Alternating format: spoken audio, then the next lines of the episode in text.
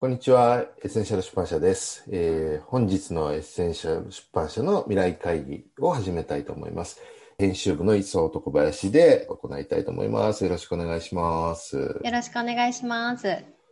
あの、今日はですね、大切なあの人に本を贈ろうというキャンペーンが今全国で行われまして、なかなか面白いキャンペーンだなと思ってるんですけど、いろんな著名人の方がこういう本を贈りたいみたいなことをインタビューに答えて本の紹介をするというような企画なんですけど、そもそも本を送るっていう行為、行動についてちょっといろんな視点があり得るかなと思って今日はその話をしたいんですけど、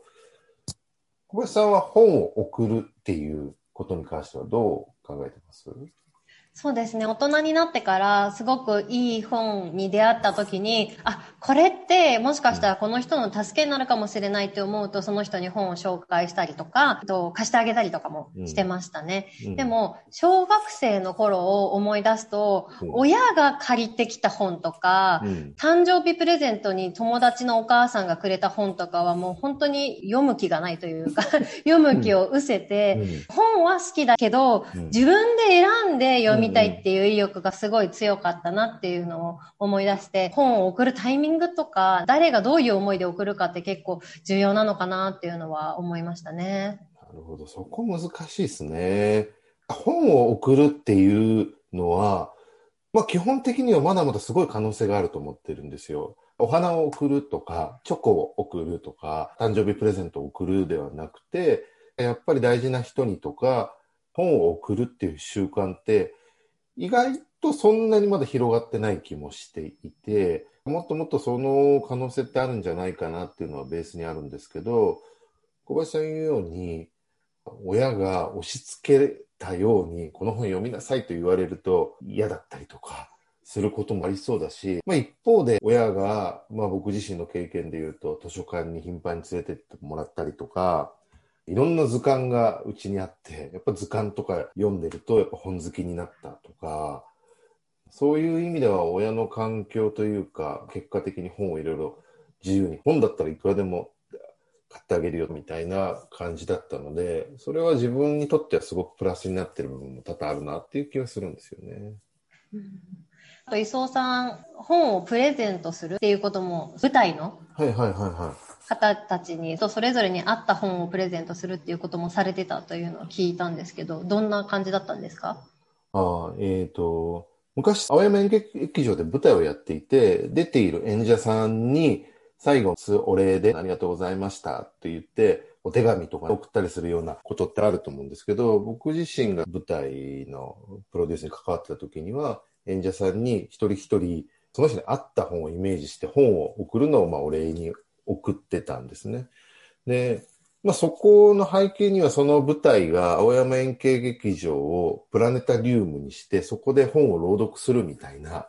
ちょっとそういう企画であったので、まあ、その本を、どんな本を読むかっていうのも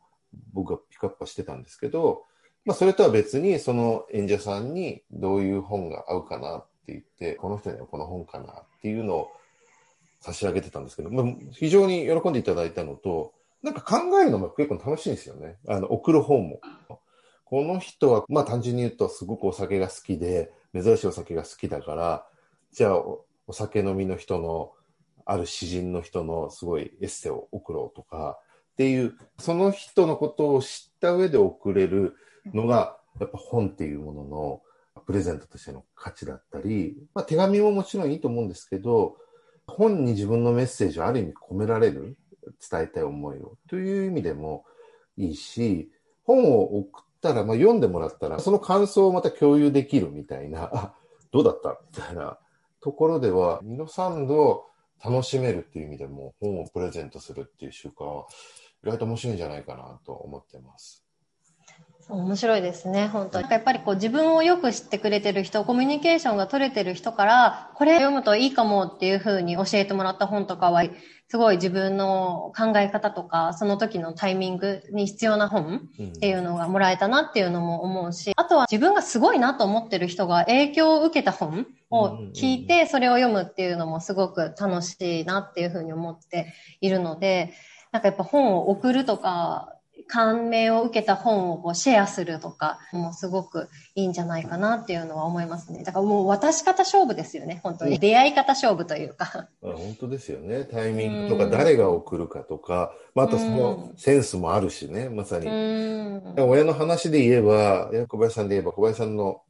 親とかが、ぴたりとしたものを送ってくれてたら、もしかしたらピンときたのかもしれないけど、え、それみたいな可能性だったかもしれないし、誰がどのタイミングでどういう本を贈るかによってはだいぶ変わってくるとは思うんですけど、このキャンペーンを見て、エッセンシャル出版社的に思いついたのは、著者に自分のおすすめ3冊とか、似たような企画をエッセンシャル出版社の著者の方とか関係者に聞いても面白いかなと思ったりしましたね。そうですよね。やっぱりその著者の方に憧れる読者の方も多いと思うので、うん、その人たちが今どんな本に感動してるかとか、自分が人生で読んでよかったと思う本を教えてもらうとかっていうのもすごいいいですよね。うん。うん、なんかね、ちょっとそんな企画も今ノートとかね、アメブロとかでちょっと企画してみたら面白いかなっていうふうに思いました。はい。はい。